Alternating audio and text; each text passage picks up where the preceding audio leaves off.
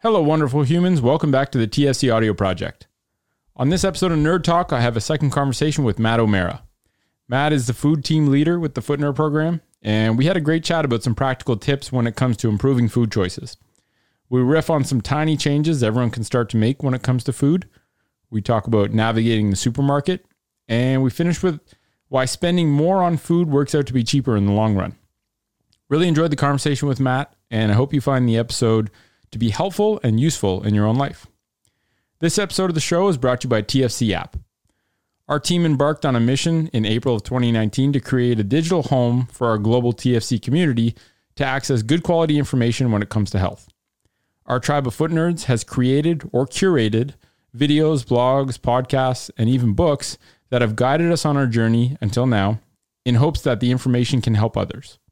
The internet is a really big place, and our goal with TFC app was to distill the best content and offer it for free through the app. Our goal is to keep the platform self funded so that we can avoid plastering with ads, and we also aim to constantly improve and evolve the experience with your feedback guiding us on how to do that. To check out the app, you can head to the footcollective.app, which is a website, and you'll basically have the option to use either the web version or download the iOS app. We're also working on making it available for Android, and by the time this goes live, it should be available there as well. This episode of the podcast is also brought to you by the Roasters Pack. If you're into coffee, this unique company has an awesome subscription service that delivers you fresh beans to your door every month, along with the story of each of the craft roasters that the beans come from.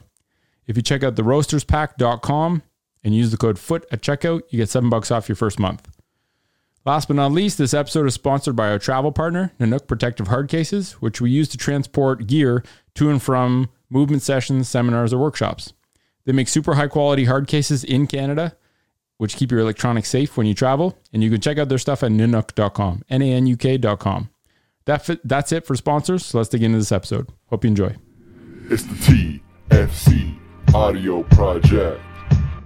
Hello, wonderful beings. Today, I'm speaking with foot nerd Matt O'Mara to dig deeper into a few concepts related to food.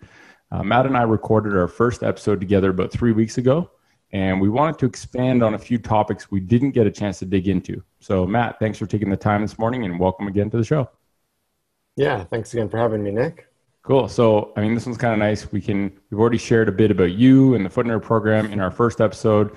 So, I think let's just dig right into it and um, like we spoke about, I think the focus today is just practical stuff, right? Simple advice that everyone can implement right away, because I think that's really what people truly need. And uh, you know, when we were talking about you doing uh, some work to kind of revamp the um, Foot Nerd program content related to food, we kind of you know the concept of explaining food like you're explaining it to a 12 year old kind of passed through the radar and i think yeah. um, I think that's very powerful because it, you know, for the average person that's sort of lost or confused when it comes to food, that explanation really is it makes you just simplify things and bring out the essence. So, um, why don't we start with just tiny changes that people can start making? So, if someone says, "Hey, Matt, I need to make changes with um, the way I view food or my relationship with food," what are some uh, small things that aren't intimidating um, that people can get started with. And we'll just kind of riff. We, maybe we can go tic tac toe and uh, each yeah. talk about one and why maybe that's uh, an appropriate suggestion we feel.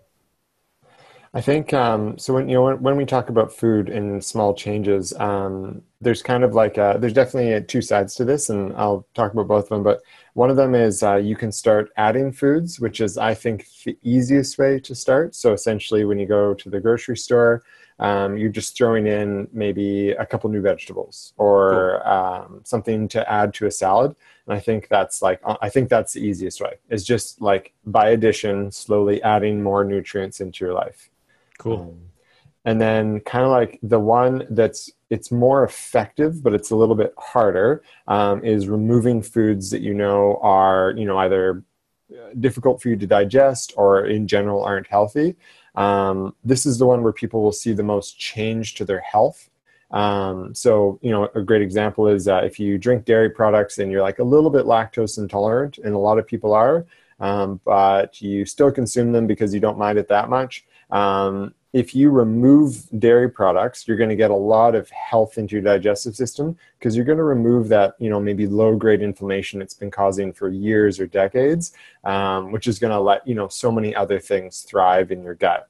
Um, but again, that's hard because if you're really like into cheese and that's like part of what you eat, you know, that's like, it's a pretty tough conversation to have with someone. Right, um, right. So and I love, so yeah, I love what you said there about because you know going into behavior design and just kind of understanding like how do people how do people embark on this process of sustainable change right? Not the diet but like the i want to change on on a mm-hmm. permanent basis um, to feel better and to have a better sense of control over my health and in particular today the food pillar of my health. I think you, we have to start so small so that there's basically no question that it's achievable and a lot of people when you first kind of mention that their hesitation is that well i want to actually make big changes. And it's like well the on ramp to making big changes is starting with something so small that it would be it seems almost trivial. And i love what you said of just like every time you do groceries, buy one vegetable that you haven't bought before. Um, and I think I think part of what that does is actually gets them sort of improves their confidence in in embarking on experimentation mode, right? Like it's so comfortable at, to buy what you've always bought, and so going outside of that bubble of comfort, that habit bubble, I think sets a precedent for that. It's almost like the first domino. It's like, oh, I tried that vegetable and it actually tasted really good and I didn't even know it tasted that good. So I'm going to try a different one. And it kind of can set the ball in motion. So yeah, adding one thing and then um, dairy is a hard one for a lot of people. But I lived with someone who who was basically in their experimentation phase. She said, like, I think dairy might be affecting me negatively. So we kind of like the first two weeks, you miss the cheese, you miss ice cream, um, but then after that, you actually, you know, like these almond milks and stuff like that that I put in my coffee, or um, you know, just coconut ice cream instead of it being dairy. There's so many good substitutes now that it actually wasn't that hard, and I, I literally have no desire to go back to dairy.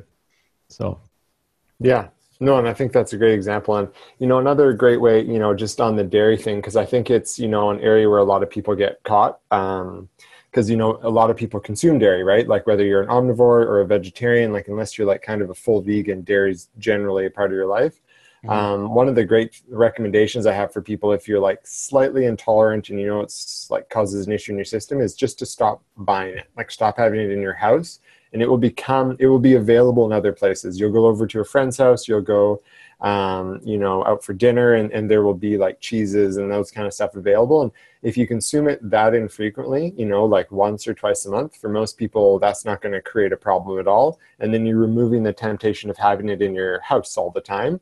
Um, so you've kind of that's like another really easy step to take is just to not like have it in your house, but don't restrict yourself fully from it. Yeah, that's a great that's a great point on multiple levels. I think one if you're eating it more infrequently, then it actually creates probably a more obvious sort of um, case of how do I actually feel? Like I haven't eaten dairy all week. I ate it at a friend's house. I feel terrible now. It can almost like highlight the fact that maybe dairy is affecting people negatively. Whereas if they're eating it on a regular basis, that is just their norm, right? Maybe not feeling great is just the norm. So it's hard to actually identify that dairy is not something that agrees with your system. And yeah. I also think that there's definitely some benefit of not going full out like black and white, right? Like people, I think when you make something off limits, it part of you, in, it, part of you wants to eat it more, and it's this weird thing that we do where we just go full on, and then kind of get disappointed when we're not able to succeed. And I think having flexibility built into it by, like you said, not buying it but not restricting yourself when the opportunities come up, um, I think I think that's a really good call. That's a great idea. Yeah, and I think like what you're talking about there is like the difference between you know what we in kind of the Western world call a diet versus a lifestyle, right? Like a yeah. diet is very restrictive and it has these rules that you follow, so it kind of creates the opportunity for either something that's success or failure. Whereas a lifestyle is more just fluid, right? You're kind of moving in and out of different eating patterns with an idea that you're moving towards kind of like a healthy state for your own body. Yeah, and I think another small change that I had a discussion with uh, with someone the other day. I know that this person doesn't basically cook anything. Um, they often will they're they're pretty good uh, a lot of the time in that they'll they'll opt for uh, better quality prepared foods. But the fact that they were always going somewhere to buy their meal made them way more intimidated by the act of cooking. And so sometimes when they couldn't access a good meal, they just didn't have a sense of confidence or or any skills to actually know how to put something together. And so for them, I just said, you know, like maybe it's once every two weeks or maybe once a week. Just cook one meal, prepare one meal from individual primary ingredients into something that you feel like eating. And it might be extremely simple. It might literally be like egg, make eggs yourself one morning. But I think cooking, starting with not, it's not like cook every meal, it's try one and then just start building a sense of confidence and skill that you can prepare something from raw ingredients to finished products. Um, because I think cooking and cooking doesn't include putting something in the microwave or putting something uh, in the oven. like microwave is a big one, yeah. but but like even putting something in the oven, I don't really. If you haven't made that, if you don't actually know what went into that, um, even if it's good, which is not bad, it's not a bad thing to do if you know where it came from. Like for example, there's a really good scratch kitchen in Ottawa, and I'll, I'll go there sometimes and get one of their um, things that I know they made within the past two days and and stick it in the oven. But I think there is definitely some value to actually engaging in preparing food. What are your thoughts on that? Yeah, I mean, I, I totally agree. I think this is kind of like the having a relationship with food, and and you know, it's it's empowering to be able to cook your own meals, hundred percent, and especially be able to cook nutritious meals. Um, you know, one of the big things is that if you can afford to eat out regularly, the quality of food you can afford to cook at home is even higher than what you can afford to buy because right. you know even though it doesn't seem like it uh, like much you know every you know seven dollars here ten dollars there if you add it up over the course of a month you end up being able to buy for you know if you cooked at home like really organic like high quality stuff um, and i think you know the other thing to always remember in terms of like like health is that uh, any company that cooks for you has a bottom line. They, you know, they need to make a profit. Um, so they will do that by, you know, it's not like intentionally cutting corners to make you unhealthy, but you know, they're going to buy the cheaper oils, they're going to buy the cheaper products that are like kind of like meet the minimum requirements to say call it organic or to call it healthy. Um, so you're, you're never getting the highest quality stuff, in my opinion, um, when you go and eat out, just because there's there's because there's that financial incentive um, it's really rare for someone to go all out and create you like phenomenal meals. And if they do you're paying a lot more for it. You know you're not you're paying 40 or 50 dollars you know just for one meal. Yeah that's a great point. And i think running a restaurant is super super hard. To be able to run a yeah. successful restaurant and do it in a way that is still prioritizing health um, is really difficult. So I don't blame restaurants for doing that, but you're that's a very valid point in that you're still paying someone something to prepare your food. Yeah. And what you would be paying them, you could easily pay yourself with your own time and invest those extra dollars into the raw ingredients to make something better or make something more delicious or more nutritious. Um, and it's you know it's funny because some of the same people that tell me it's really expensive to buy healthy food actually eat out so often. It's crazy and there's just no it's like the dots aren't being connected where they've created this obstacle to eating healthy and preparing food. And they're not really seeing the fact that they often go out and buy food and aren't really too picky about how healthy it is. They're just going out for a meal. Um, so it's it's it's just like an awareness thing i think for the most part where people just i fundamentally think that people don't understand how impactful food is on how you feel and your health. So until we can fix that it's to be really hard to get buy-in from people. But I think the common culture uh, is such that we're we're I don't know. In my inner circle, I definitely see a higher uh, value placed on food. I certainly feel that in myself in the past couple years. Um, so hopefully that trend sort of continues.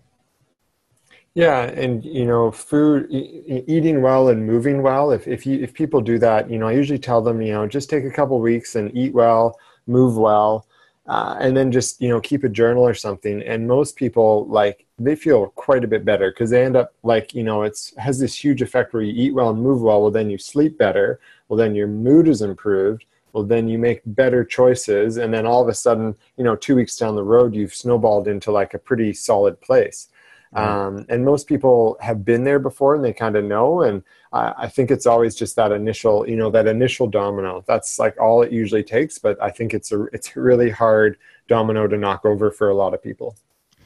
Yeah, and I think another um, small change that people can sometimes make is I think I think a lot of people. Well, I mean, this is I'm just speculating, but I know that I have some friends who are way more into food who see food as way more important and spend the time and energy to cook their food. And literally just spending an extra little bit of time with that friend that cares more about food or that is has a significantly heightened sense of how food is important that rubs off on you so much. And when you see them doing certain habits or thinking certain ways and oftentimes those people are are more than happy to tell you about it um, which sometimes goes too far on the continuum but but at least people that i know they're like you know they want to inform you without seeming overbearing. And if you're that friend for people you can also you know you have to find the delicate balance in how you talk to this stuff about people. You don't want to make them feel like shit because they're not eating exactly like you but there's definitely there's definitely an art to having conversations where you want to educate without preaching. Um, so even just spending yeah. a little bit more time or or calling up a friend that knows about food and being like, "Hey, can you can you help me out? I, am really struggling with my food situation, but I know it's important. Um, I'm sure they'd be happy to, to to chat with you." Yeah, definitely. And I, I think, um, you know, for people out there with knowledge, like I find like I have a pretty decent knowledge these days. And unless people ask me, I, I don't ever preach or talk about it. Yeah. Um, I find it's just like a bit of a, it's too too much time for me to kind of like try to preach something to someone that's not ready to hear it yet. And I find if someone's not like initially interested, if they don't have like that you know internal kind of drive to learn, um, they're just not ready for it. Um, so I've personally found that you know unless engaging like in, in, chats with you or you know working in my clinic where people engage in nutrition, I, I actually rarely chat about it outside unless someone like approaches me directly about it.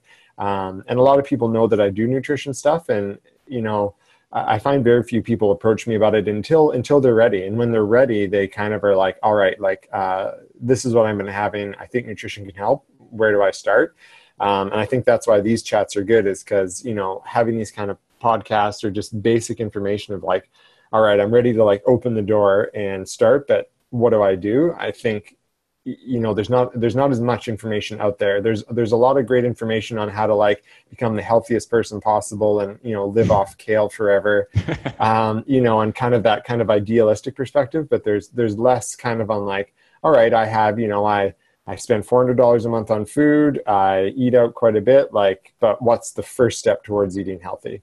Um, so that's why i think it's nice to do these chats because it's it's an easy place to point people towards Yes, I was just going to say that because I have a lot of people that reach out once in a while. I'll dig into the black hole of DMs on Instagram, and some people are like, "Hey, where's the best place for food knowledge?" And it's really nice to be able to say, you know, we we just did an episode on food. Have a listen to that and see what you think. Maybe it'll direct you to deeper a deeper learning path. And you're right, because otherwise it's just like this massive world of food, and obviously like certain books like. Um, you know Michael Pollan's books, for example, I find are you know in defense of food is a very digestible, no pun intended, uh, book for for a lot of people because it's it's spoken from the perspective of someone not needing a whole lot of info to really get the powerful points. Um, mm-hmm. But you know, a podcast like this where we're talking specifically about pragmatic stuff, where it's conversational, so you can literally listen to this when you're driving or going for a walk. I think these are you know, for the people whose ears are now open, it's you're right. It's great to save you having to have a conversation a hundred times by just being like, "Here's a good start," and then let me know what else you need. Um, and I can definitely relate to the like when I stopped trying to talk to people about health, I got way more people reaching out in my family about health. It's like the minute yeah. you're not the person who's like the weirdo that always wants to tell me to be healthy, people are like, "Oh, I see what you're doing and how you eat and how you move," and tell me a little bit more about this because I find it interesting. So yeah, it's funny how that yeah. works. No, that's that's the way it goes, right? Like uh, I think if you if you seek out people and kind of preach to them a bit, it almost comes as if like you know you're coming from a higher position, which people don't like, or or you're mm-hmm. kind of like being negative towards their lifestyles, which is you know not an approach that I know either of us like to have. And it's really important for people to kind of come to you and be like, I acknowledge that some of the stuff I've been doing is maybe not the best for my health, but I don't know where to go from here But again, it's kind of like food is so individual, you know, so is movement, so so many things that you've got to have that like internal acknowledgement that you need to change, and then you have to have the drive to make that change, um, right? And before that happens, you're, yeah, it can it can be a waste of breath to chat to people.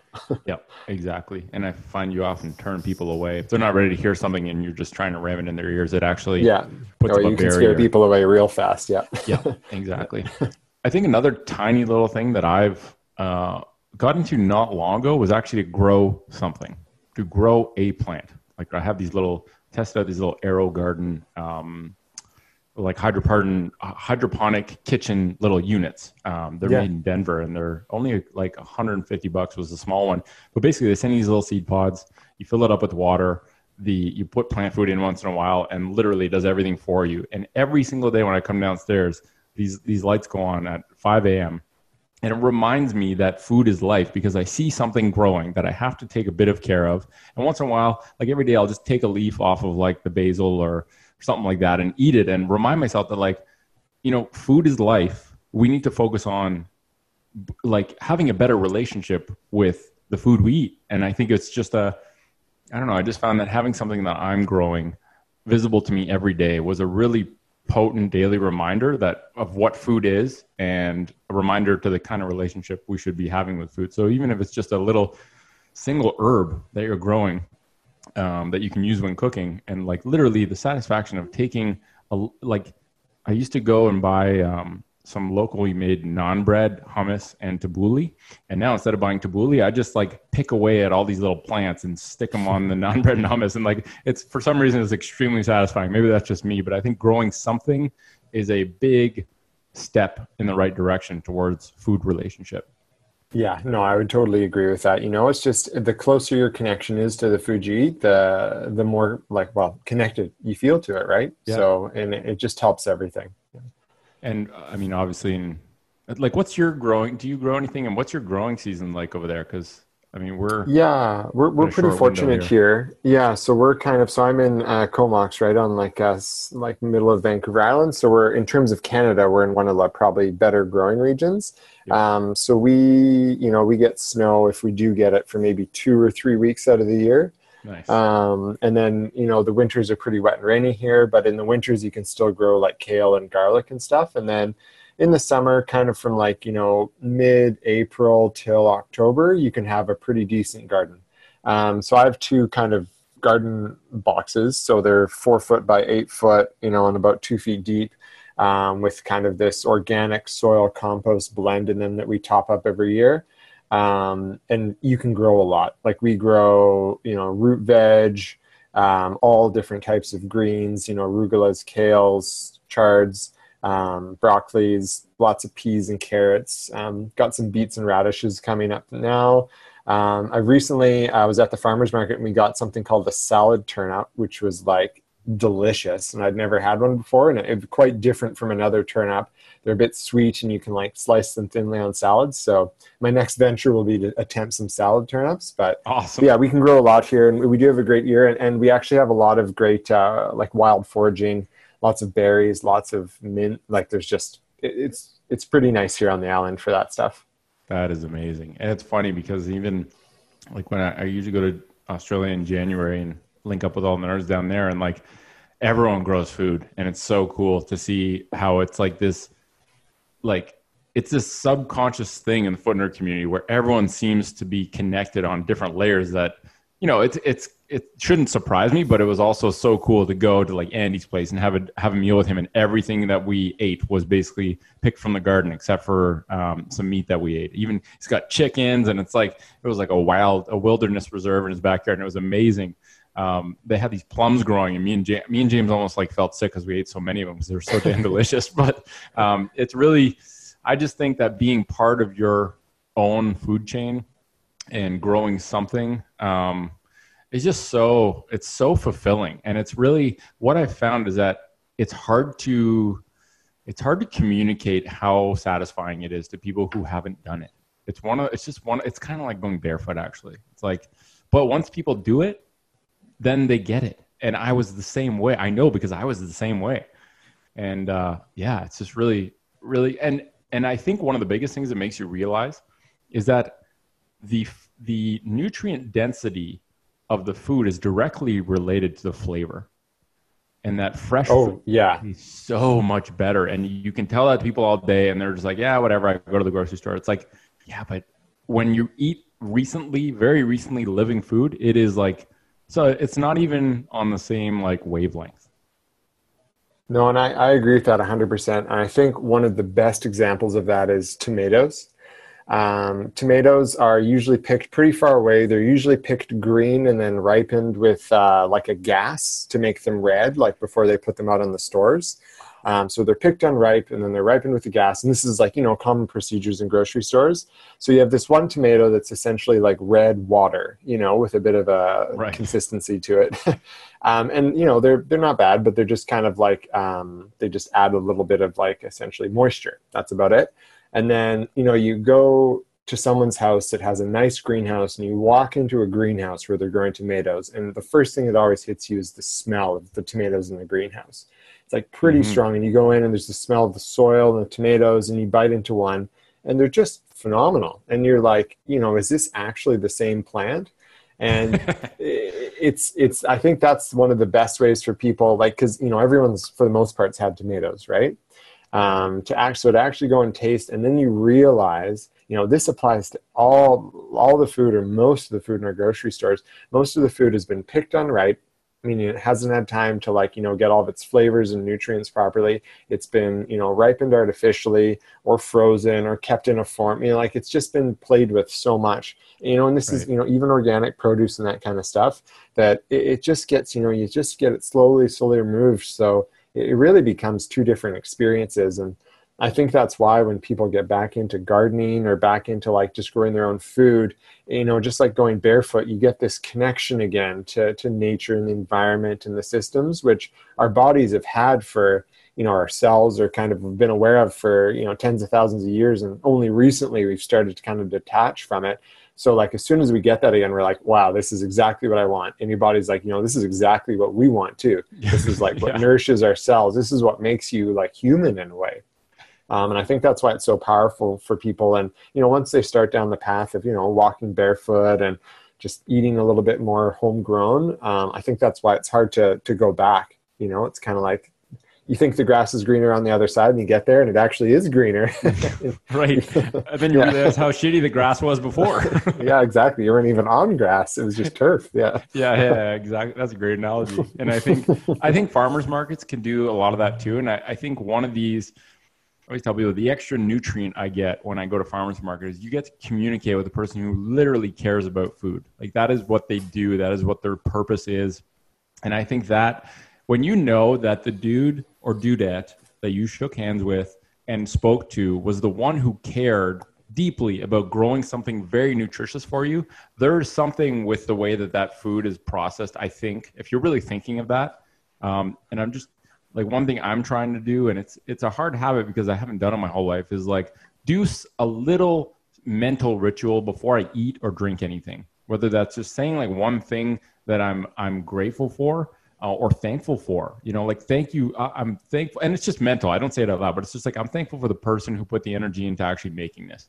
And it might seem very small, and at first it felt kind of silly. It felt like I was forcing it, but now if I, I literally believe in it wholeheartedly, that it's becoming a wired habit, and I think it's a I think it's probably affecting, and like I freely admit, I placebo the shit out of myself all the time, but I don't really see the difference. I think it's affecting the way my body's processing food when I acknowledge some sort of thankfulness for the fact that I actually get this food and that I, I kind of, you know, understand a deeper layer. If it was from a farmer's market or if from something that I grew. And, you know, the thing you said about tomatoes is like, I think, I think there's like this lack of understanding when it comes to knowing that that tomato was grown in soil that is the only reason that soil can grow that tomato is because we've put the bare essentials into that soil to manifest and grow that tomato. Yeah. But the bare essentials are very different than what optimal soil conditions are. And I think we're tuned, I think part of our our flavor and and you know mouth pleasure receptors are tuned to nutrients. So when you eat something really nutrient dense, the reason it tastes so good is because part of your brain is saying, Yes, do more of that. And I think we've just lost the fact that most of the stuff we buy looks perfect, but is devoid of a lot of the micro, the little tiny nutrients that play a part in some way, shape, or form in our bodies, in our processes, as whether it's like as enzymes or coenzymes or whatever it might be. And even though they're not essential to avoid disease, they are important for optimal function. And that's something I definitely didn't appreciate until I, I think it was Food Fix or something like that. I watched the documentary and I was like, wow, I did not understand food, but I understand it better now.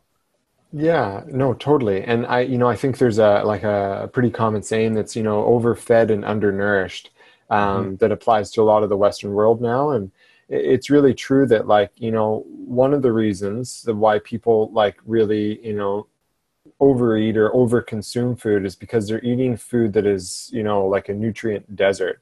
And the body knows it needs some nutrients but it doesn't know how to specifically ask for them. So essentially you're just hungry right? Like if right. you eat you know white bread with uh, i can't believe it's not butter spread on top like for breakfast your body's going to be just not firing on a lot of levels and it know it needs more nutrients but if you've never eaten the foods that give you those nutrients it can't give you the cues or the cravings really for those foods. So you end up kind of like well i need something so i'm going to eat more. And you know it's almost like this underlying like base mechanism where the body is trying to get you the nourishment but uh, just not getting it right? So you have like this kind of underlying hunger that is never satiated because your body's not happy with what it's um, getting. Yeah, that's a great point. And it's like we just we don't we've missed the interpretation of these signals, right? And we've missed um, like it should be weird if you're constantly consuming food and yet you feel you have to consume more. Like that, I, I don't think that's how our ancestors' bodies worked. Um, but it, I mean, I guess I guess it's in line with a lot of things where people are just kind of doing, but not actually thinking of what they're doing.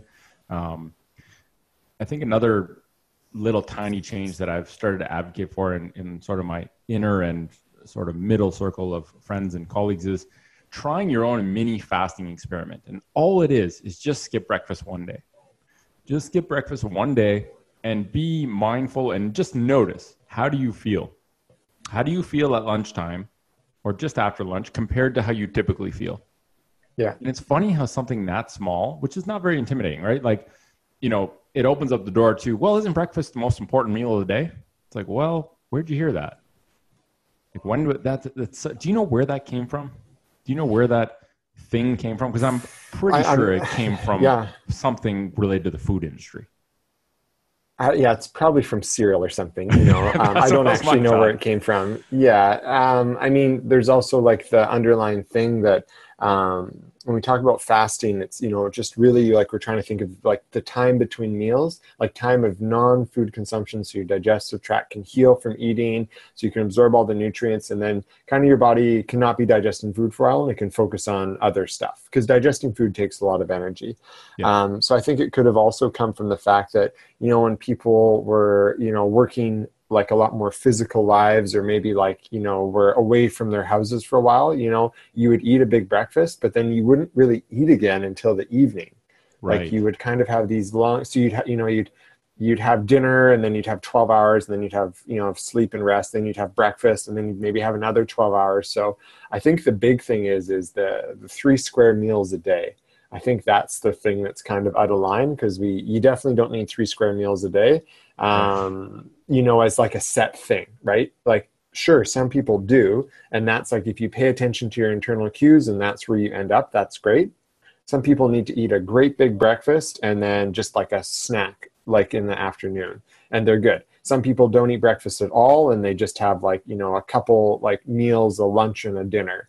Um, and everyone's so different. And I think that's why it's important to experiment with it because, um, I think a lot of times, like I think the best way to try fasting is like what you're talking about is you skip breakfast and push it.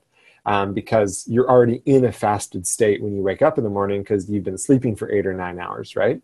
Right. Um, but the other way to try fasting too is, you know, you eat your breakfast, you eat your lunch, and then you kind of like don't eat much in the evening.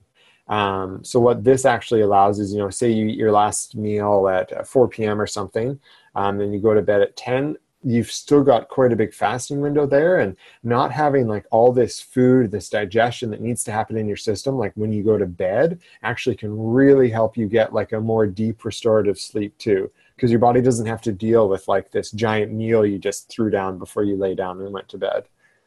That's a great point and like the yeah that's so true and people just have to be comfortable experimenting. And you know that that skip breakfast little step was actually based on a story someone told me where uh, this lady had to get a blood test. So she's like I, had, I was told i had to be on an empty stomach. So she's like i skipped breakfast and i felt like soup i felt like wonder woman at lunchtime. I was like yeah see when you don't eat and she was used to eating like a really big you know a big smoothie and like toast and all this kind of stuff that she thought was a way to start her day that was good. And then she had this single use case where she had to skip breakfast. And then she realized oh my goodness i feel totally different at lunchtime. I don't feel foggy. I don't feel my whole morning was really productive. And i mean good on her for sort of realizing that right? Like being self-aware enough to to see that difference. But i think another weird thing with this thing of constantly eating is that some of the fitness world and in particular bodybuilding has pollinated by you know by mistake in my opinion into the realm of the normal eater where mm-hmm. you see these people trying to achieve these certain looks. And in order to do that they have to eat way more frequently and a certain kind of food which for their specific use case might be appropriate. But for health and for optimal function i don't think that that aligns. And i think some of those things have weaseled in where people just accepted them. Is that something you see yeah, hundred percent, right? Um, so we you know, have this when conversation I, a little bit. yeah, yeah. Uh, so like you know, if I say like I want you to picture, you know, a a healthy like adult male, right? Like most times, like in most people listening, what do you think, right? Well, all of us, you know, you got a six pack, you've got someone who's pretty well muscled, like that's like a meeting. That's magazine. what I that's what I think of too. Men's Health magazine, right? It's it's what I'm conditioned to think of as well, yeah. um, and that is outward physical appearance. That you know, it's not necessarily internal health. Um, it's really just this. It's kind of like the the tomato thing, right? Like we make yeah. these, you know, perfect tomatoes and ripen them, and really there's a shell of a tomato there that looks great. It's red and it, you know, it looks juicy, but there's no flavor inside. You know, honestly, this is like the same kind of thing. We see a human, and we're like, wow, they look super healthy and fit, but you know, on the inside, are they? And you know, the answer is you know, I mean, sometimes they are and, and sometimes they aren't, but you know, the appearance of like, you know, a muscular body and that kind of stuff is not, it's not synonymous with health. Um, yeah.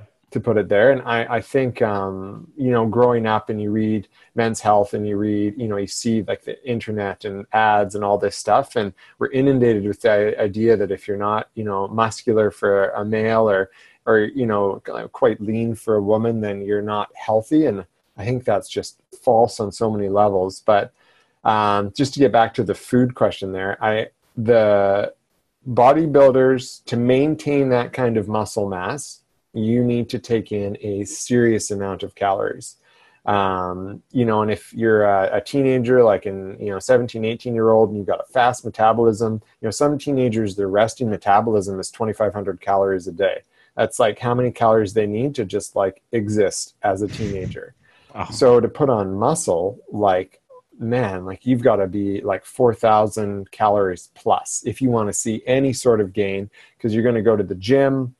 They usually lift really hard, like a couple hours, you know. So they they need to consume, you know, 3,000, 3,500 calories just to like break even now. So like to actually put on muscle mass, you need four or 5,000 calories well four and five thousand calories of like nutritious food that's not like candy or junk food is is a ridiculous it's a lot of food like you need to eat consistently and i think that's where you get these articles where like people you know it's to get you to 5000 calories a day and it's like you got to eat your four or five meals a day you've got to have protein at each meal and why that's important is we only absorb a certain amount of protein um, kind of each time we eat so, you know, it's kind of like 20 to 30 grams, somewhere in there, person dependent. But if you have, you know, 60 grams of protein in a protein shake um, in one sitting, you don't, di- you don't absorb all of it. You absorb some of it. So that's why the recommendation is like, you know, these guys keep hitting their protein every three hours to like make sure their protein is high enough to fuel this massive amount of muscle synthesis they're requesting of their body.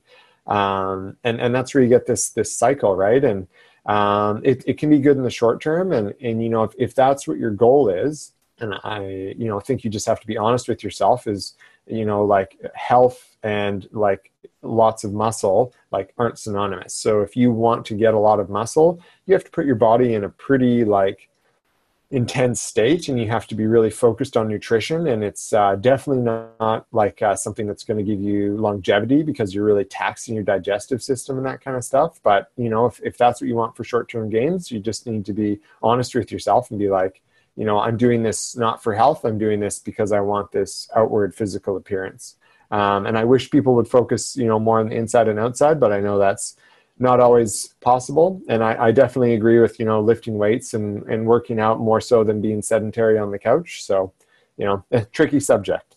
yeah. And I think it's just like this there needs to be some nuance explored and some clarification because every teenage boy wants to look good for the girls, wants to go to the gym and have big biceps. So they almost like self indoctrinate into this fitness culture, which you're right, is not necessarily, it's not to say that it's always opposed to health, but you know the people that you see doing the craziest things i think at any elite level there is a health trade-off hands down. I haven't seen you know like maybe even I, one day i said maybe not chess and i was like wait a minute they're sitting for a lot of time. So apart from the standing chess player there's a trade-off. And so if you're doing anything at the highest level uh, i think most of those people know that they're they're sacrificing a bit of their health in order to push forward in one specific direction and that's fine as long as you know what you're doing and like you said being honest with yourself is the biggest thing there. And you know, I watched a, um, I think it was a strongman documentary, and you really see how food can become a burden for people who are trying to put so much mass on their bodies.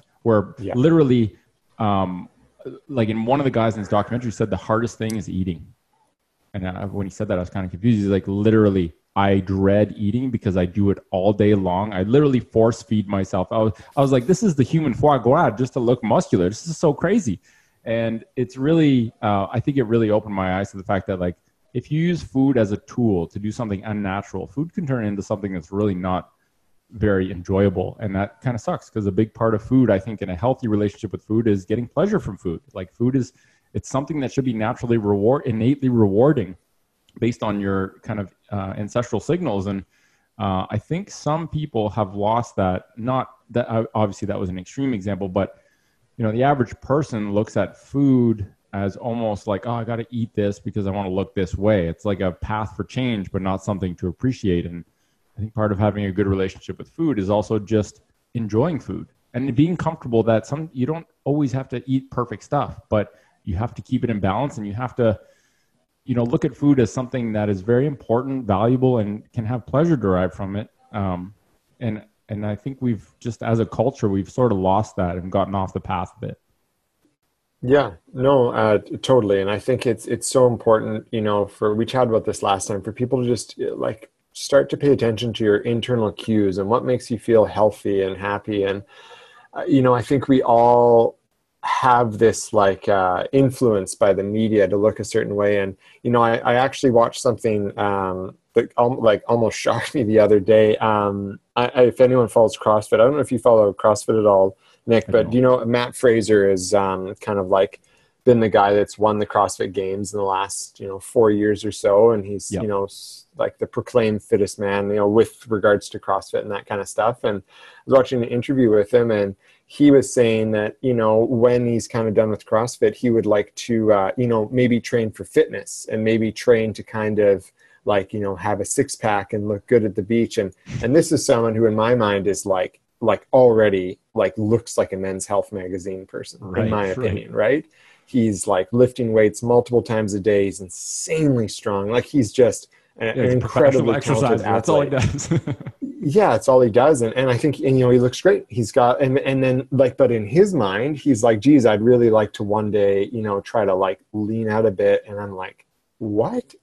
Yeah, you know, so and, and, then you weird. just see how how deep it is in our culture, and yeah. um, you know, if if this guy is thinking it, uh, there you go. Every everybody else is thinking it to a degree as well. Yeah, and I think it starts with Ken and Barbie. Like literally, it starts. Yeah. And I don't know how pervasive those you know characters are in our society anymore. Like I don't. My, I know my nephew's not going to play with Ken and Barbie. He likes trucks. Um, but you know, I think that for a lot of people, um, and even like, uh, you know, you look at some Disney movies with the new brain, and you see where some of our perceptions start.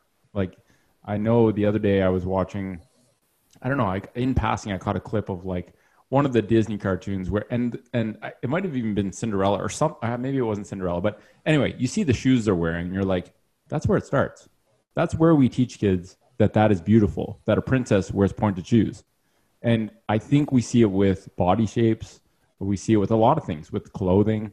And it's like we've programmed our kids through what seems innocent to actually think a certain way without really realizing it.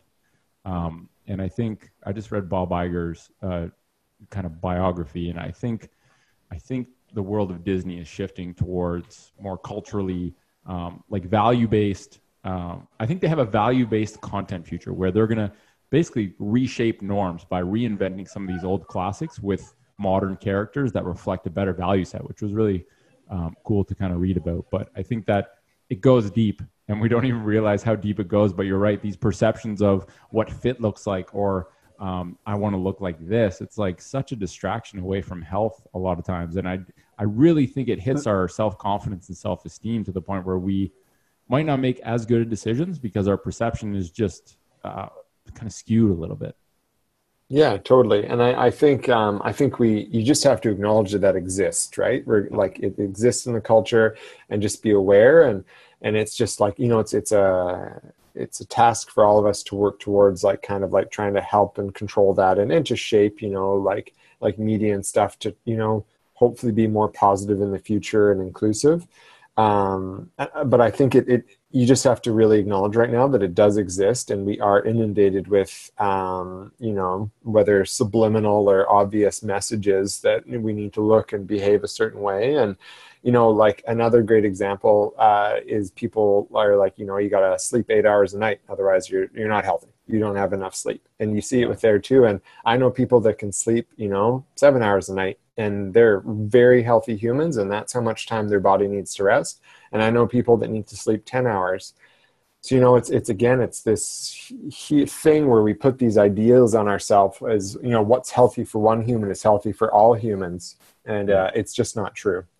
I agree. I definitely released that. When i read uh, why we sleep at matthew walker i was like oh sweet. We should be given between seven and nine. That's uh, you know an average of eight. That's great I think most people should be getting that. And then the more I've more people I've spoken to, the more I realize like, yeah, that was just it's like saying vegetables are good for you, so you should eat vegetables. It's like eight hours yeah. of sleep is good for you, but you don't have to only eat vegetables, right? Like, and you don't have to only eat certain vegetables. Not every vegetable is going to agree with every person. So there's like the principle, but then that needs to be separated from the individual encouragement to, to experiment and see what works for you and what and what patterns do you recognize because in certain times of your week or or or on really heavy days where you've got a lot of emotional stuff to process, maybe you need more sleep. And it doesn't, you know, fitting into these cookie cutter molds seems to be something that never ever works with humans. But I think the general principles can be helpful if they're just taken as that principles. That's it. Yeah, yeah, exactly. Yeah. Just like rough outlines for, you know, things that tend to have positive outcomes. yeah, exactly. Like just heuristics, the simple. And this is I think where people get fired up on social media a lot. It's like, listen, we're trying to give general heuristics for the 99%. It's like if yeah. you have a a point zero zero zero zero one congenital deformity at your toe, like I'm probably not going to talk about that because it's not something most people will struggle with. Um, so yeah, it's just it's just funny when there's there's always an exception to the rule, and people love pointing out exceptions, but they also a lot of times don't like to just take the essence of what the you know the principle you're trying to get out there and how that's going to help most people. You don't have to do exactly that, but it's really good to know, and no one's being told that. so yeah, totally. Yeah. All right. Uh, second. Um, yeah. Oh, sorry. Go ahead. No, no. Go ahead.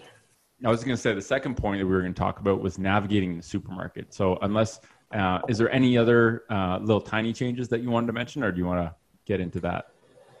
No, I think that sounds good. I think we kind of covered that. You know, um, you know, the main takeaways, right, are, are when you're making tiny changes. Additions are great. Like adding healthy food is the easiest and best thing to do. Um, But subtracting like food that is detrimental to your health will give you the most, like the best outcome. So I think just to, for people to keep that in mind that you know, we use dairy. Another good example is alcohol. Um, if you drink two beer a night and beer congests you and mess with your sleep, um, you can eat really healthy the other 99% of the time. And if you keep having those two beer at night, which for you react poorly, um, you're not going to get like the outcome that you want. But if all you do is remove those two beer and remove that congestion, um, you're going to get like a quite a noticeable change. So I think people just need to, you know, uh, to sometimes do the hard part, to sometimes remove the thing that we're dependent or really enjoy, um, to see what the change is, and then kind of then you can outline or weigh the difference between, you know, okay, can I can I really like not eat cheese or you know can i just have a beer once a week or is this something that i actually really want in my life and i accept that it makes me congested or give have these digestive issues? Yeah that's a great point. I also love the one that you brought up about potential flexibility in modifying dairy and having it be something where you don't buy so you don't have the temptation at home but having some inbuilt flexibility so that if you go somewhere and they're serving dairy it's not that you can't have it but it's the fact that you're not eating it every day is automatically going to be a massive bonus and maybe gives you a, a, a bigger um, sort of more obvious experiment to see how you actually feel after not eating it when you do eat it. So, uh, yeah, I think those are some really good points, and um, I think people can take a lot from those if, if they want to. So, let's talk about navigating the supermarket. So, I think we both agree that when you can, farmers market is a better place to go. There's just it's just not a mine. It's a it's not a minefield like the modern day grocery store is. And sometimes I will, you know, in the afternoons, you know, I'm in Canada, in Canada, cannabis is legal. I'll literally, it's almost like a, a workout for me to, to consume cannabis and go to the grocery store and try and stave off the temptation to buy shit. Um, it's like cold exposure for food. it's, I don't know. It's just, I, I live near a grocery store. So I do this, you know, once every couple weeks. And I, it really made me notice a couple times ago that the first thing I see and the last thing I see is the worst thing for me. Mm-hmm. And it made me kind of sad that we've essentially engineered the modern day supermarket to be somewhere that's extremely hard to navigate for even a well informed person. Like I would consider myself better than, better informed than the average person, and even I know that they are engine they are designing based on visual fields, based on locations. They are making it as easy as possible for you to buy the worst possible foods. And so I think navigating the grocery store, you know, I always, when we taught the seminars in January, I tell people, like, I go hunting every week. I don't hunt in nature. I go to the grocery store and buy groceries, which I consider hunting. And hunting is hard these days. It's hard to hunt yeah. for real food.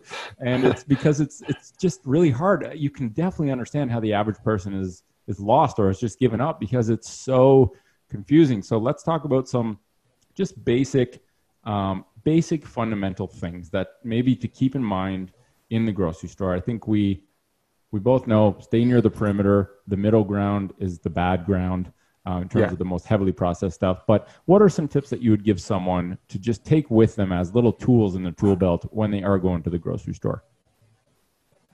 Yeah, definitely. Um, you know, the one of the big ones, and I chat about with this people a lot. And uh, of course, uh, if as long as finances aren't an issue, I, I, tell people to stock up on the like your grains and rices and those kind of stuff. Like stock up on them for like months. Like right. you shouldn't you shouldn't be going to the grocery store and like picking up like a small bag of rice every time. Um, you know, we got to like decision fatigue, and you just it should be like you have like you know you know five kilos of rice or quinoa or and buckwheat and all this stuff it should just be there like i really try to limit people's time in the grocery store i, I think mm-hmm. and i you know i'm guilty of this as well in the past um, is you just kind of pop in every day and get what you want for dinner um, and it becomes this phenomenal time suck where you spend a lot of time there. Um, but so the first thing is to kind of like you know the non-perishables like just stock up on and have. Um, the second one you know is is I recommend people shop once a week, twice if you need to get you know produce or stuff that kind of perishes in a couple days, um, but twice a week at most, and that you know you're you're well fed before you go in. You're not going to the grocery store hungry. Yeah, we um, all learned that. yeah. Um, and you have a list, um, you know, and I don't have a list anymore, but essentially uh, we buy like the same things, you know, like I buy like a, you know, I, I don't go to the grocery store as much in the summer because we um, we're really fortunate that we get most of our food from the local farms. Um, but in the winter, when I'm going more regularly, is Um, you either have a list of what you're going to get, or you kind of buy the same stuff. So you're not you're not in that like uh, like hunting mindset that you chatted about, right? right? You're not like kind of stalking through the aisles, you know, seeing what might be the easiest prey. You're kind of like going in there and you're just like, all right, like, okay, lettuce, kale, beets, carrots, you know, bananas, apples, okay, done here. And you just kind of, and then it's fast and you're in and out. Um, but people need to write a list for sure um, if they're if they're not used to doing that. So a list and uh, the best thing to do is to write a list and just consider like what we call the outlier of the grocery store. Like you usually don't even need to go in the aisles at all. And I know that's common advice, but there's almost nothing good for you in the aisles um, unless you need like a nice salsa or something like that. Right. Um, but it's mostly, you know, there's like a cereal aisle, there's like a chip and pop aisle, there's a like just don't even go down them. Yeah. Just remove Nothing that temptation. Yeah, it's oh. not going to be helpful. Um, so normally when I go to the grocery store, I usually start with the produce.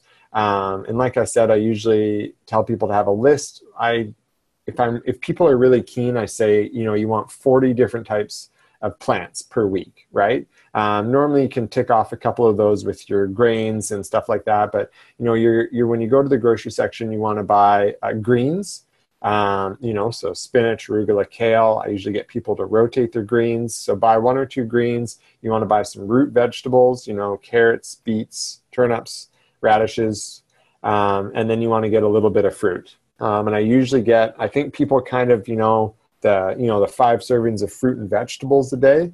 Um, it's really that's five servings of vegetables, uh, fruit optional right? Like it's not like you're going to get apples, oranges, peaches, pears, plums, bananas, and you know and some spinach maybe for salad on Tuesday. Yeah, and carrots.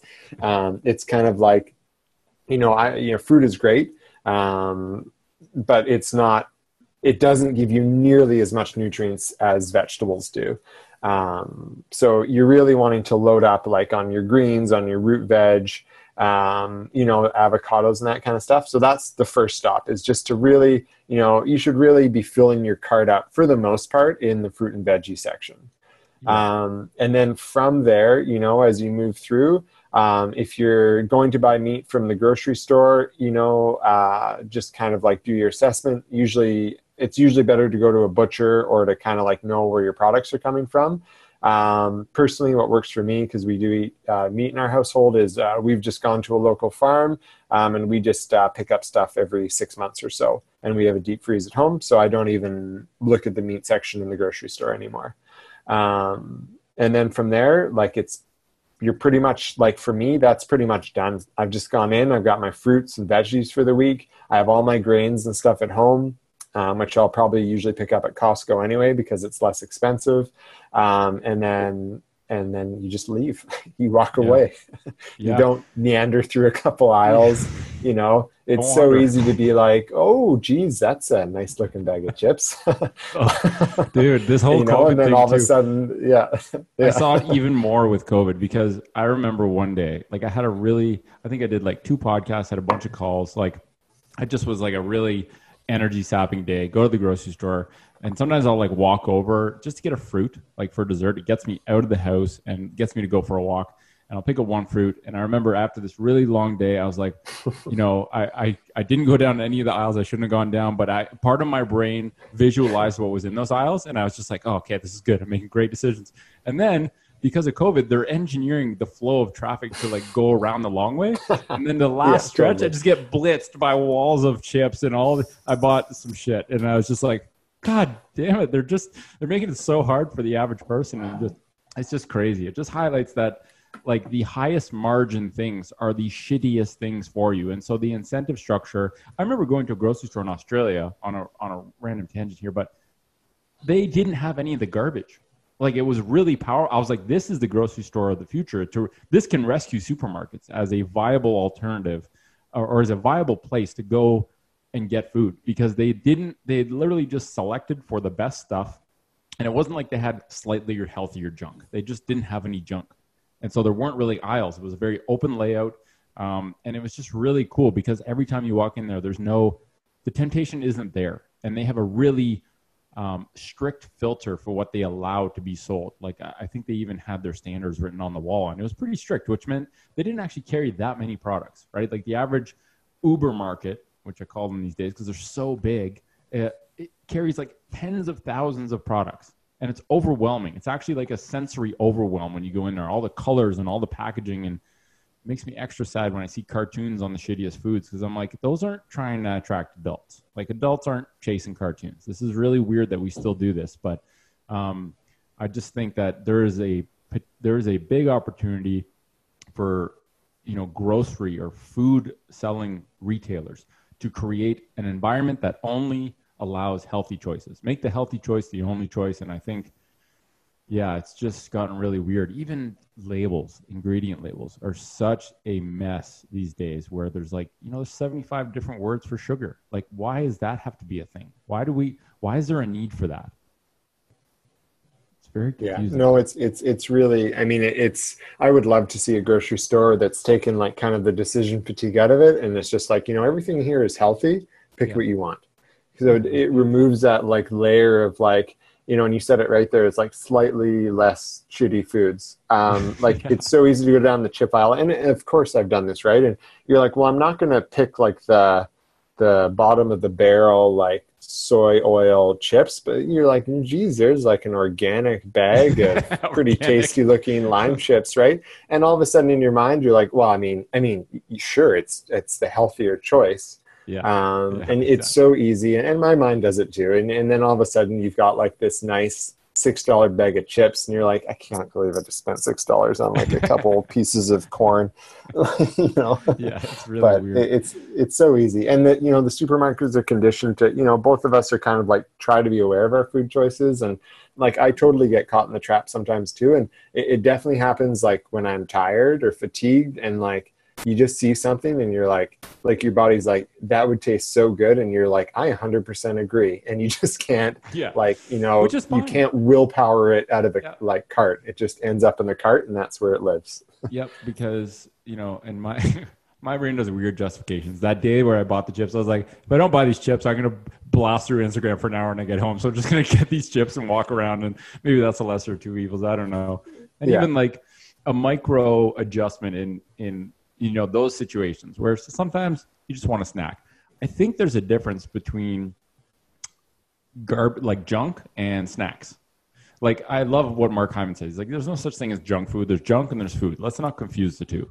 And so I Totally. think there is potential to buy snacks that are made for humans. Like if you can, you know, I have these uh, these pop chips that I'll sometimes get, and there's three ingredients, and I can read them all because they're real ingredients. There's like that soy? a good snack, and I I literally feel it. I don't feel miserable. I don't feel physically terrible after I eat some of those, even if I eat a good amount of them. So I think even a, a mid layer is okay. You don't have to eliminate all snacks, but like you know, be versed enough to know, okay, if there's only three ingredients and I can read them all because they're things that I recognize in their primary state, that's probably way better than this, which has chemistry experiment ingredients that I can't pronounce and that I've never seen before.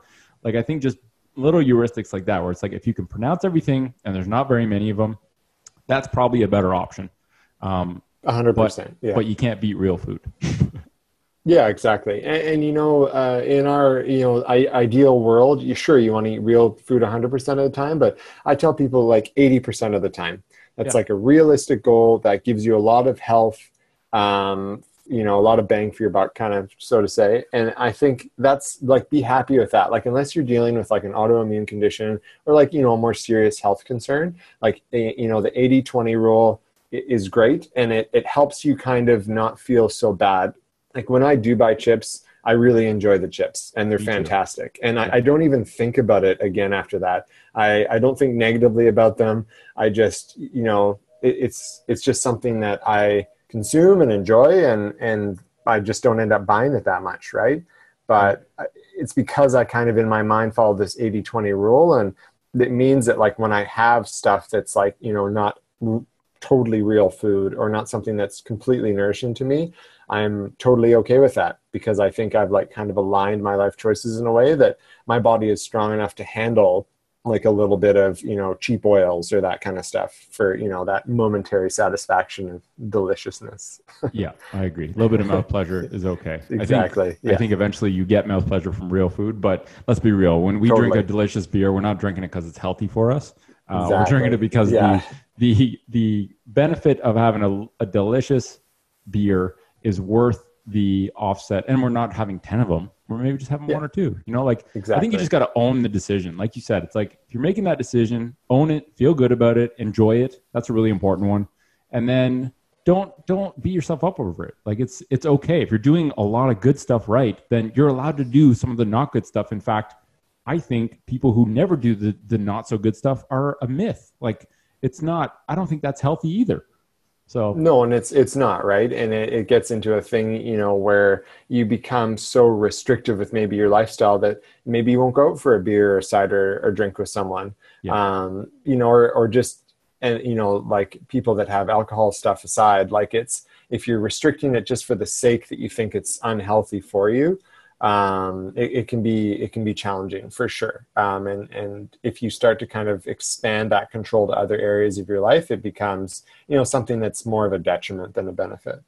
Yeah, I agree. Okay, I think that was pretty good. Anything else Yeah. to chat about with the supermarket? I think that those are some good little. No, I, I think I think that's good. Is just you know the supermarket is for you know ideally the supermarket's for fruits and vegetables, um, you know, and grains and that sort of stuff, and then you're you know if you if you can fit a little a little deep freeze into your home, I I really recommend if you're going to consume animal products is like go meet a farmer, chat with them, know all their practices, um, buy directly from them. Uh, they'll like butcher it, package it, and and then you have like a deep freeze full of you know the the highest quality stuff you can get, um, and you just don't have to go and like every time you go to the market like try to figure out like geez is that like is that meat old? Has it been out for a while? Like there's so many things with like they can color beef to make it look a little bit redder like when you buy it and So there's weird. there's so much stuff. It's just like just eliminate just eliminate that especially with animal products. Like if you can just sort that out eh, it, it removes a lot of decision and a lot of like uh, ability for the supermarket to kind of trick you into buying stuff that maybe you wouldn't uh, initially buy Yeah, and it's you know some people that I've had that conversation with are like, yeah, it's more effort. It's like, well, of course it's more effort. Why don't you get Uber Eats every day? I mean, that's the least effort, but you don't do it.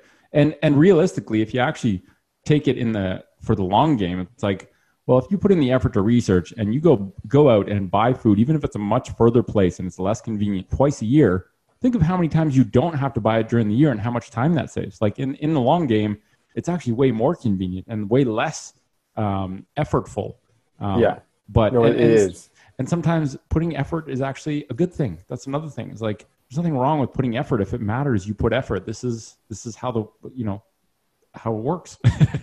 Yeah, no, it's just about the experience, right? And, and you know, like uh, if you say your farmer's like four hours away, but that's the one that you want, and they follow all the, the ethical and quality practices, and you just make like an adventure out of it. People, Yes. you know, it's not just about getting point A to point B and back again. It's about, well, hey, you've got this opportunity to go explore a new area. Like, geez, I usually go for a run or a bike ride, or or you'll just check out a new market. It's, I mean, it's just again, and that's a bigger thing about just kind of being like open to new experiences too right? Like there's it's it really just comes down to perspective right? Like you can look Yeah. at your entire life as like a chore or a task or you can kind of look at it as an opportunity for explore, uh, exploration and learning and growth. And it's just a mindset shift. Like those two people would go through the exact same life but one would get a lot of pleasure and satisfaction from it and the other one would kind of you know feel like a lot lower and kind of really struggle with it Yeah, that's a great point. Great way to tie that one off. Um, so the last one that we want to talk about was essentially crafting the argument that spending more on food is cheaper in the long run. Because I think that that's something a lot of people intuitively would probably agree with, but I don't think people, I don't think it resonates or has been explained in a way that makes it tangible enough to actually adopt as a as a value in, in how they shop. And um, you know, I like the I, I like cars. My dad liked cars. My whole family's into cars. I I've realized that cars are something to just look at that are beautiful, and that I have no desire to actually have crazy cars because it's just uh, it doesn't fit into my value structure. But I think they're nice. so I often come up with car analogies, and I think, you know, if I put the question to someone and said, you can go to a place, you can go to a gas station, and there's gas that costs a dollar per liter, and there's gas that costs 50 cents a liter. But there's a little asterisk on the 50 cents a liter. And basically, that what it says is this gas is much cheaper, but your car's no, not going to run near as well. This is going to cause your car to break down on a semi regular basis. And it's also going to have an unpredictable major repair needed on a fairly, like on a monthly interval. Your car could explode anytime, basically um, mm-hmm. it's probably better to go with the more expensive, reliable fuel. Like long term, that's how you preserve your vehicle and how you get the best performance out of your vehicle and how you actually remove way more stress from your life. And I think that can be paired over to food. It's like you can buy food that's cheap, yes, but it's also not going to give you the things you need to feel good. It could cause you problems on a regular interval, whether you realize or identify those problems associated with the food or not. Um, and you know spending a little bit more is oftentimes the way to go long term whether it's your vehicle or whether it's your body. And i think the body's i mean you can get another car. You can't get another body. So it's like i think we just i think analogies and and i still got to try and work on analogies of food because i think it's a powerful way in to get people to be like oh yeah that's that's kind of true. But you know if you were going to make the argument to someone spending more on food is cheaper in the long run um, how would that how would that conversation go yeah, and I, you know, I think um, it's it's interesting because it's a different conversation. Um, you know, I've got lots of friends that are American, and it's a different yeah. conversation when you do and don't have a good healthcare system, for sure. Mm, yeah, um, yeah, yeah, because it is, it is it, it's actually quite easy in the states to explain to people that like you know like a hundred thousand dollar bill um, when you're 50 and then when you're 55 again and then when you're 60 uh, is pretty nice to avoid. Um, for us for us here we obviously don't have you know we're incredibly fortunate with our healthcare system um, to not like maybe have those kind of like lingering fears over like major illnesses kind of costing a lot. Mm-hmm. Um, you know and our insurance is pretty good. But what, what i usually kind of like chat with people about is is it's kind of like you know, to use another kind of example, is it's kind of like, you know, compound interest, right? And I chatted a little bit about this with you on Slack there, but it's, you know, every positive choice you make is you're throwing like a dollar in the bank and, and that dollar like kind of feeds and nourishes your system and kind of gives you a benefit into the future, right? Mm-hmm. So every dollar you put in now becomes, you know, $2 in 10 years so kind of, you know, and the more kind of like money you saved up, the the healthier you'll be, you know, um, when you get older. And it's it's just those small changes, right? It's like, okay, I have a choice now to say, you know, like a poor choice is you take a dollar out, and a good choice is you put a dollar in. But every dollar you put in, if it's there in 10 years, it'll get another dollar kind of thing. It, right. It's easy to just kind of like be like, well, I, you know, again, the 80 20 thing, you shift it over and you know well 80% of the time i want to be putting like like money in the bank. I want to be eating healthy. I want to be like making sure i have healthy joints and good mobility and a good digestive system and uh, like all this stuff so that you know when i'm you know 60 70 i can still live the life i'm living now. And i think it's really kind of clear um, now that lifestyle plays such a huge role. And you know i've been fortunate to meet some 70 year olds that are in as good a shape as I am now. Um, and it's it's really inspiring. And I I think for most people uh, and for me, I needed to see that. Mm-hmm. I needed to meet someone that's made good choices um, and is a healthy, active adult, and they're older, like 70, 75, and they're still mountain biking. They're still trail running. They're still weightlifting. They're still happy. They still are pursuing like their goals in life. Um, and then i see that and then you know you turn around and you see another person that's you know made different choices and maybe like optimized stuff when they were younger. Um, and they are you know they have no mobility. They're in a lot of pain like you see. And obviously there's other things in life that contribute to that. But for the most part um, for me, I, I, had to see it. I had to have someone kind of like come and be like, hey, Matt, this is what it looks like if you take good care of yourself. And I was like, I 100% want to be the person that's 70 years old and is still mountain biking, like without question. And when I yeah. see that, I'm like, okay, I'm going to reverse that. And like, what can I do now to maintain that goal? Because, like, for me, like my quality of life is dependent on like being able to move is a big thing. Um, you know, so I want to be able to go up mountains. I want to be able to just be outside and explore. And initially, I was like, I'm not sure if people do that when they're 70. And then when I was like, wow, people can do that when they're 70 and 80. Um, I read a really great article on a guy, I think he's passed away now, called Don Wildman. Okay. Um, and he was like 85 and he did this like like pretty intense like gym workout three days a week um, and he like he logged something like a hundred days of heli skiing when he was like in his early 80s and i was amazing. like i was like shut the front door like that is i mean inspirational and that's not where i'm going for because that's like a level of fitness i don't need in my life right. but to but see, if he can do that, to see that if he yeah. if he can do that i can sure hike up a mountain when i'm 70 right yeah, that's, um, a, that's a great point, and I think yeah, I mean, you just you witness someone with a very big sum in their health savings bank account, and exactly. I think one thing that needs clarifying too is like it's not you don't have to sacrifice to save those health dollars. Like a lot of people think, oh, I got to do all this shit that I don't want to do now to kick the can later and be healthy later. It's like actually you feel better by doing that also. Like not only not only is it enjoyable as you're doing it, but it gives you way more at the end um, which is I think part of people's perception is like, oh, I got to sacrifice now for health later. It's like actually you don't. It's the same thing.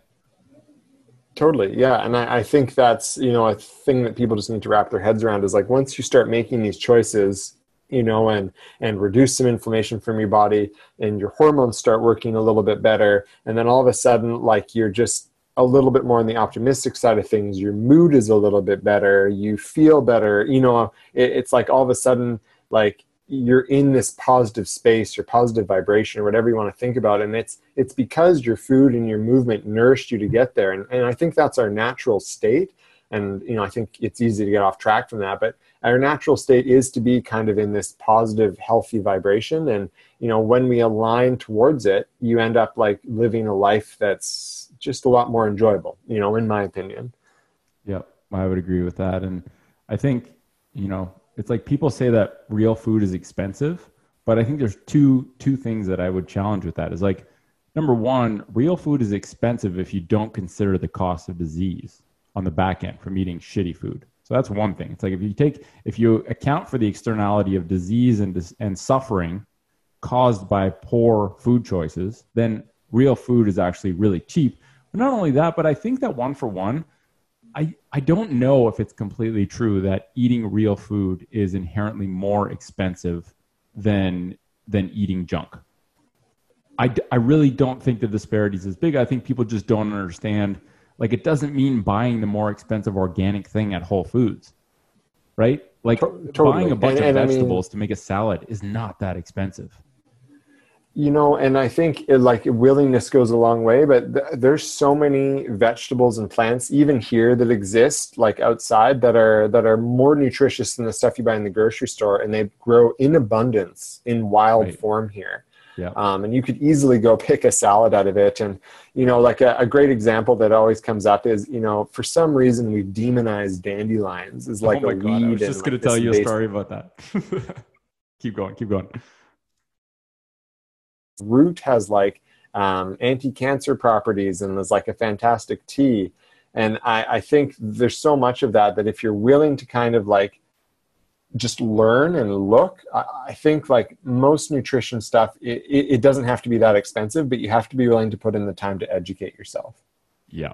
And i was just going to bring up a dandelion story because my uh, brother's wife is italian and they always talk about how they fry up dandelion flowers um, and use dandelion greens in salads.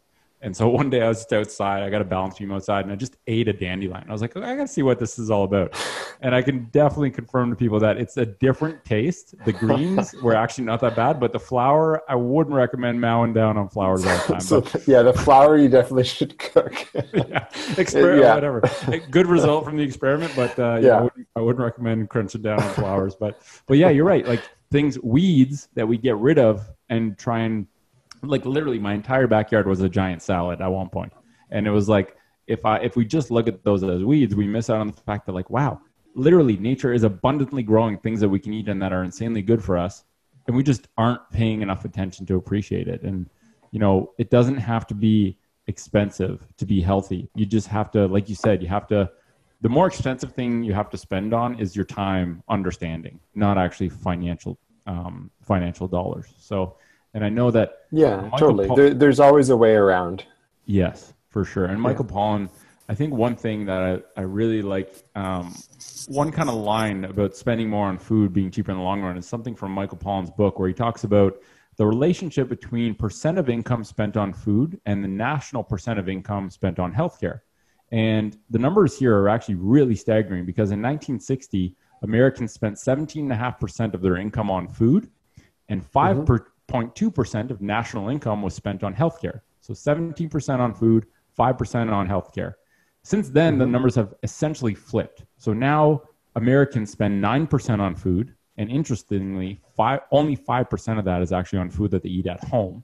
So half of it is on food that they're not eating in their house. And healthcare has climbed to 16%. So percent of income on food goes from 17 to 9, and really only 5 if you exclude meals out of the house. And healthcare has gone from 5 to 16. So it's like that inverse relationship, I think, speaks for itself to the fact that you spend more on food in the short term, it's going to be significantly cheaper in the long run. Yeah, no, I 100% agree. And that's a great example. And, you know, there's this discussion, then there's a bigger discussion too, especially in the States of, you know, just like making food available, right? There's like food deserts and stuff like that. So I do know that some people don't have the choice and kind of get stuck living off of like convenience stores. Mm-hmm. Um, but so there's definitely like a bigger thing where like, you know, it really needs to be lobbied to make sure like uh, like food stamps and food programs and and these kind of government funded programs are, are providing people with like actually healthy nutritious food um, not just access to like um, pop and chip and food like products which are you know heavily subsidized um, you know which is a huge discussion altogether but um, you know i think for the most part i think a lot of people can make better decisions and then you know the people that can make better decisions need to lobby so that everyone has the opportunity to make those better decisions. Yeah, and I one of the things we talked about when we in this food section of the seminar was like every single time you buy food, you're voting. You're totally. essentially voting for what kind of food you want to be available, what kind of food gets put on the shelves. And so long as we keep voting to keep the shitty stuff on the shelves, they're going to keep being there. And you know, I always had this funny thought experiment. It was like if you're an Uber billionaire, it would be really cool to just take one of those bees and just create the broccoli lobby and just like create some competition for the sugar lobby. And I think even the topic of sugar, I kind of went down that rabbit hole at one point. Um, and it might even be, if you're interested in it, um, doing a whole a whole conversation on just sugar and and the path of sugar because I think the the sugar presence in our modern food landscape has changed in the not so distant future to where now it's like almost out of control and you see it with um, you know, all these preventable diseases like diabetes, obesity, all this kind of stuff, metabolic disease. So maybe a topic that we can riff on in future. But I think that was, uh, I think that was a really potent and and more importantly practical um, conversation on just like helping give people some tiny tips, giving them some pragmatic stuff to use in the supermarket, um, and also just probably, you know, obviously I'm biased, but I think that made a strong case to at least put it on people's radar that spending more on food in the short term is cheaper when it comes to the long run in terms when you factor in all the externalities of health and um, and actually healthy food doesn't have to be crazy expensive um, and grow something. That was another big point. Anything to yeah, mention definitely. to wrap up? No, I, no, I think that's good. And then I think you know the other thing that should just be mentioned is you know regardless of what your income level is, like um, just make the the changes you can, right? Like uh, like for a lot of people, you know, like you know brown rice, which can be bought in bulk and is not that expensive, is a great alternative to white rice. You know, like there's small changes like that that can be made that you know that people on most income levels can do and I, I, think it's important to realize that you don't have to go out and buy all organic produce and and you know live in harmony with the world to kind of like start off. Like just start with what you can do. Um, if you can't buy organic, uh, it doesn't matter. Buying um, you know buying fruits and veggies that are non-organic and then just giving them a little wash in the sink. Um, and that kind of stuff is much better than buying non-food products anyway. So yeah, just start start where you can and start with what your income is um, you don't need to kind of invest you know, if you're on minimum wage, you don't need to invest 80% of your income into eating healthy. Um, Right. You just need to kind of make better choices um, Yeah. and be happy with the choices you can make. Um, because you know it's definitely been shown that your perspective on food, like kind of viewing the food you're eating in a positive atmosphere, as you know, being grateful for it and thinking the food's going to nourish you, plays a big role. So even if you can't buy organic food, I think it's important to still like be of the mindset that this food is still nourishing you, that it's still good food. Because if your mind is, well, non organic food has poisonous pesticides on it and it's going to be bad for me, if you think that way, you can like kind of create that that reality for yourself. So, you know, just being careful of your thoughts and, and being positive of whatever shift and change you can make. Yeah, I think those are great points. And I think, you know, oftentimes the people who have loud voices are talking about their level 90, right? Like their their the place in their journey where they are right now is very different from the place they started. So, you know, one of the big things that I try and always be conscious of and, and um, embed into any content that TFC puts out is like talk about our level one, right? Talk about our level one and know that for people to take responsibility, for them to be able to have the ability to respond and make better choices, they first need awareness. So giving, you know, inviting people to dig into getting some more awareness so that they can make better choices. And then also emphasizing the level one instead of level 100 to make it more tangible and make it easier, simpler. Um, and uh, anyway, Matt, I appreciate you taking the time today and having another conversation. And uh, as just like last time, I'm excited for the next one we do down the road. And if uh, if anyone has any questions, um, I don't know if there's anywhere in particular that you would want someone to direct you. I know you've got a couple uh, awesome blogs written in uh, in TFC app, um, and Matt is the food team leader and has contributed a lot of the food content for the Footner program. Um, but yeah, thank you so much, Matt. Thank you everyone for listening. We hope that information um, is is relevant and hopefully gives you some benefit in your life. And we'll catch you on the next show. Awesome. Thanks, Nick. No worries.